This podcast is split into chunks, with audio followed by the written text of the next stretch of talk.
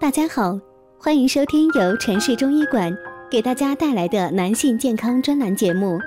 如果大家在两性生理方面有什么问题，可以添加我们中医馆健康专家陈老师的微信号：二五二六五六三二五，免费咨询。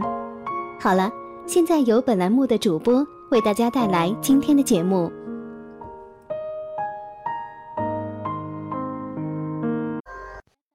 听众朋友们，大家好，欢迎大家收听今天的节目。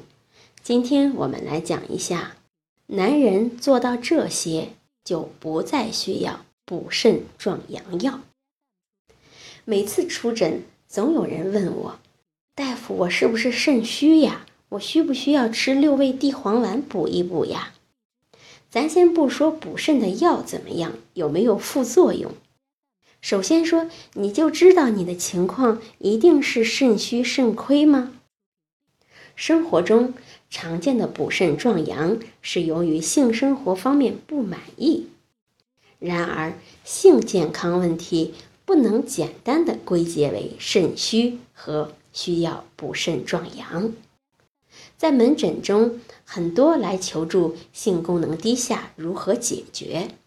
并表示之前有吃过补肾壮阳药，然而效果不理想。其实，再仔细的探讨他们的病情，大多是心理压力造成的。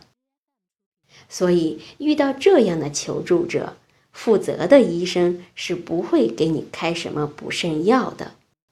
性健康问题不能简单的归结为肾虚和要补肾壮阳。因为前列腺疾病也会导致男人的这些问题。其实补肾护肾关键在日常。下面我们就给大家介绍几个男人平常需要掌握的几个注意的事项。